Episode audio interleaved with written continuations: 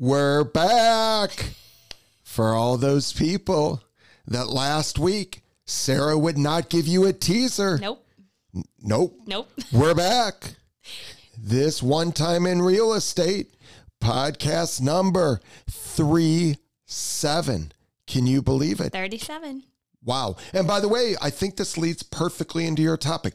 Your topic was if 37 weeks ago we said we're going to do 37 podcasts in a row, every Friday we're going to release one podcast, I'd be like, girl, you crazy. Seems really like a lot. Yeah. That is a lot. yeah.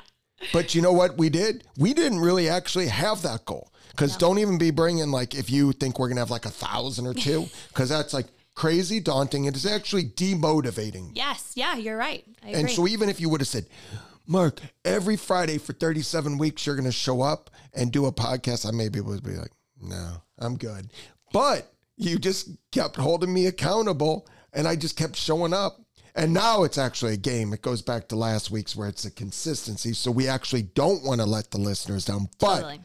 your topic, you want to talk about this big, daunting thing that hangs over people's heads, whether it's a work issue, whether it's a financial issue, whether it's a personal, professional, whatever it is. You seem to believe, if I heard you correctly, and we don't really talk, you just like throw out a topic to me pre podcast Yep. because I don't want to be too overwhelmed. Yep. So you throw out, and I don't want to hear too much because I want to have my own thoughts. But if I'm catching your vision, this big thing hanging over the head personal, professional, financial, mo- leads, Relationship, even. relationships, children, whatever it is, if you think in terms of that big thing, that big cloud, right. that cloud can get dark, it can get rainy, mm-hmm.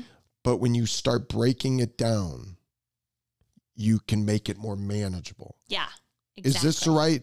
Well, and yeah, and it's funny because I remember you mentioning eight years ago, how do you eat an elephant? And one bite at a time is obviously the answer. And at the time, I was like, it's just funny how things resonate at different, but it's a beautiful analogy for this, basically. But this specific topic really resonated with me recently because we've taken a really um, proactive approach in goal planning for 2023 on our team. And it has, I believe, done a really great job of keeping our goals top of mind and also um, really showing our agents that ultimately you have control over the goals that you set. If you put it in a drawer and revisit it a year later, obviously it's a different story, but when it's top of mind quarterly. And so this individual was speaking about how you should deal with your problems in a similar way to how we are dealing with our goals. So basically, if you say, I don't have any money, that's a very large, like you mentioned, very dark cloud of a problem and it seems daunting. Um, however, if you say specifically, I'm spending too much money on X, and then you decide that you're going to eliminate it or you're going to just make it smaller amount of money that you're spending, whatever the case may be. And then you just start to basically isolate within the I don't have any money, how we can slowly make changes that are still um, like realistic. Uh, it's incredible what you can do over time. So, anyway, I always just love examples when they're relating to something other than work, but then they go together so perfectly. But it really was interesting to me. And as I listen to you talk, I, a couple things come to my mind. Number one, debt really comes, especially credit card debt. Um, I, I definitely have helped people on our team navigate through that black cloud. But if you just looked at in totality of all these, I have these credit card debt that's hanging on my head, the interest rate's 19, 20%.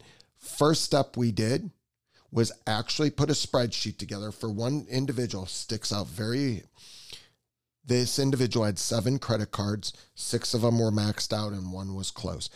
First thing is put all of them on a spreadsheet. What outstanding balance do you have and what interest rate is that at Hmm. of all seven first off we got to tackle the highest interest rate one start chipping that away Yep. and today, that individual, or at least at that point, we got that individual debt free. Not sure where they're at again today, but I see it in that. I mean, that because that can be just so daunting. It's a perfect example. Yeah. And the other thing is certainly uh, weight loss. And, and I get it. If somebody is significantly, it's like, well, if I only lose a couple pounds, it's not really going to move the needle. I'm not going to feel much better. But it's beginning and it's I don't know what number podcast, but habit forming. Yes. Your your stack, you know, your building of your habits, etc. It's the mindset of I'm going to make a change. Right. the, the and um so somebody that's overwhelmed and and when we we see it all the time. We, as a matter of fact you just went through it on the whiteboard. When people are overwhelmed they either what were those there were three f's but that could be a whole different podcast. But i think what happens is when people are in overwhelm mm-hmm. whether it's debt overwhelm whether it's that weight loss overwhelm, whether it's the relationship overwhelm. And it, it's funny because you just were putting it on the board. I had no idea even thinking about using that, Yeah. but it's so apropos. Mm-hmm. So essentially, there's three things when you have a daunting goal, when you have whatever.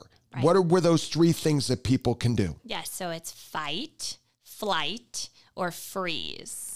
So which one are you? Because more than likely you're one of those three when you get overwhelmed.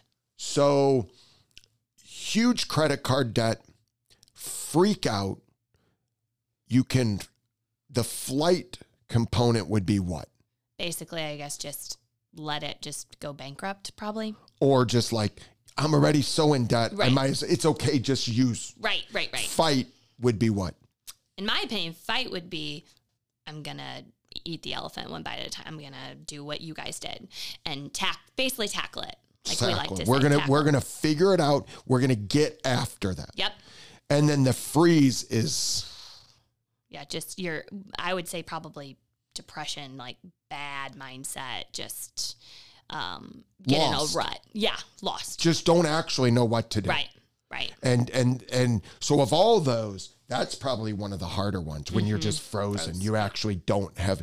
But th- this whole uh, again, I thought it was so appropriate for this because Well, and it's it's interesting because with the way society is right now, it's it's it's so easy to judge yourself off of somebody else's ruler and uh it's so easy it's so sexy. Weight loss is such a sexy thing. It's always been but like you're comparing and and so say you've plateaued a little bit and you're doing all the right stuff but you're not seeing the results. It's so easy to get down and give up because it's not that instant gratification world that we expect it to be. Um, because the hardest things are always like they take time. You can't do anything overnight with that i mean you can't you cannot pay off your credit cards overnight. You cannot lose weight overnight. Uh, i mean gosh you you can't build a real estate business and build your real estate pipeline overnight. So sometimes we expect these things to happen so fast and then when they don't we allow it to be the reason we quit. And y- like there's no failure unless you quit so like if you just keep doing it you will succeed. But so many people just and that's i guess goes back to the stamina conversation from last uh last week because just keep going. Um if you're doing all the right things they will pay off. You just have to believe and have someone that believes in you maybe.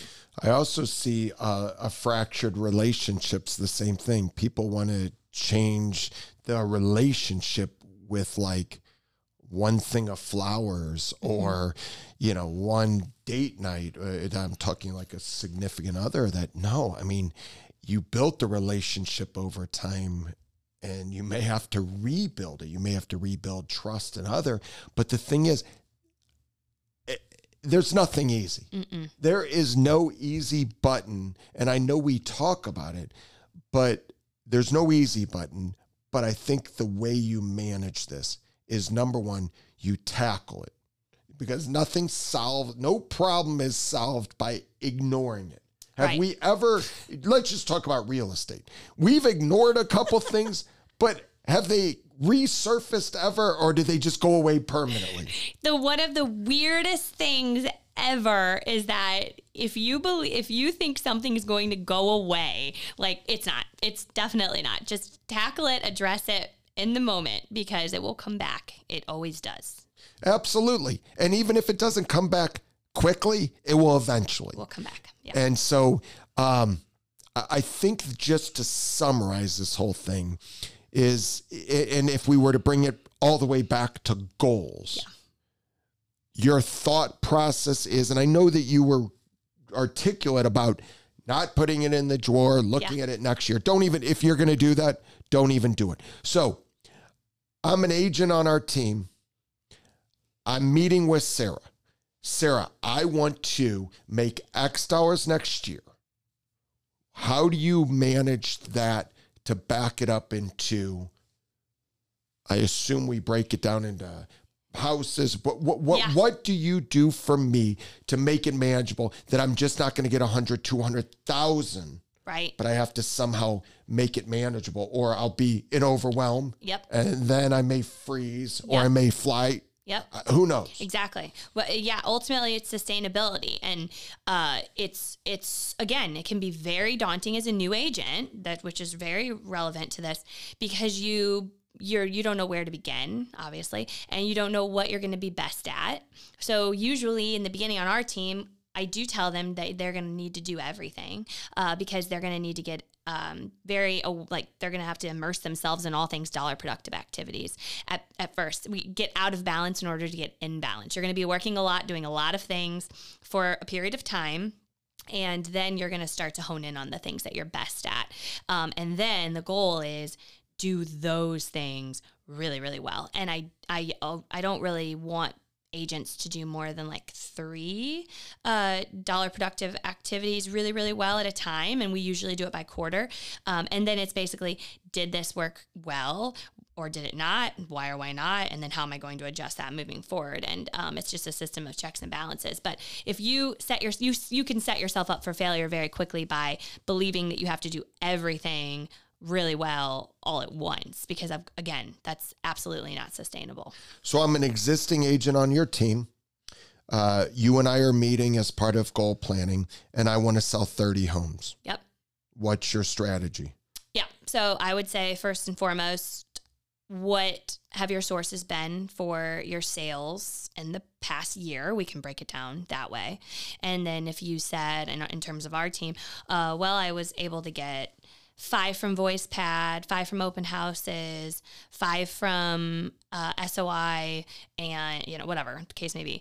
Then i say fantastic. Sounds like we've decided that those are your levers. So we break down like i mentioned dollar productive activities are essentially levers and then we attribute what our goals are to doing those levers consistently like smart so specific measurable. We want to know when they're doing them how often they're doing them uh, and then the results they have from them. So and then it's basically well how many and um, by when and how many it's basically. So like i'm going to hold two open houses a week on saturdays and sundays from 12 to 2 um, and then that it, and you just break it down. Again it's it's it's it's it's essentially what we were talking about before which is you have a plan, you work the plan, and then you check in quarterly and see how it's going. And um, ultimately, you're in control of the goals that you set for yourself. And if you don't bury your head in the sand and you're very present, eyes wide open, and you can then tweak things and course correct as you need to.